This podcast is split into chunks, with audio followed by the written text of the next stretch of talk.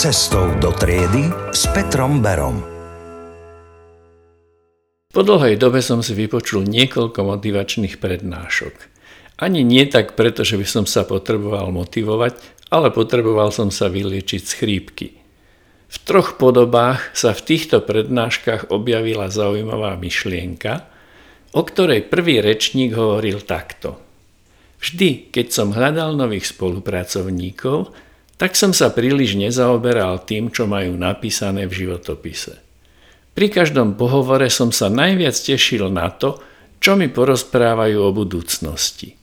Čo mi porozprávajú o tom, čím chcú byť, čo chcú robiť, čím chcú byť užitoční a čo mi môžu priniesť. Druhý rečník ju formuloval pomerne ostro. Nezaujíma ma kým a čím si. Zaujíma ma, ako sa chceš zlepšovať. Tretia verzia znela približne takto. Si teraz najlepší, aký môžeš byť? Ak nie, tak čo urobíš preto, aby si sa stal najlepším, akým môžeš byť? Čo urobíš preto, aby si sa stal najlepšou verziou samého seba? Ani neviem prečo, ale hneď mi napadlo naše školské známkovanie. Známkovanie je totiž ohodnotením toho, čo človek urobil. V skutočnosti je to pohľad do minulosti. Dostávaš takúto známku a to znamená, že doteraz si urobil toto a toto.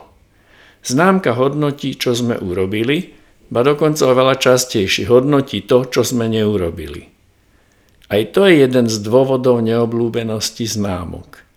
Myslím, že by sme to mohli obrátiť, alebo aspoň doplniť – Namiesto známky položme deťom otázku. Urobil si to najlepšie, čo je v tvojich silách?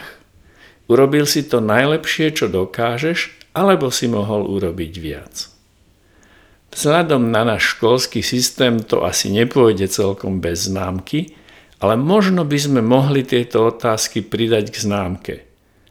A pridať aj ďalšie, napríklad, čo chceš urobiť do budúcnosti – čo spravíš, aby si sa zlepšil?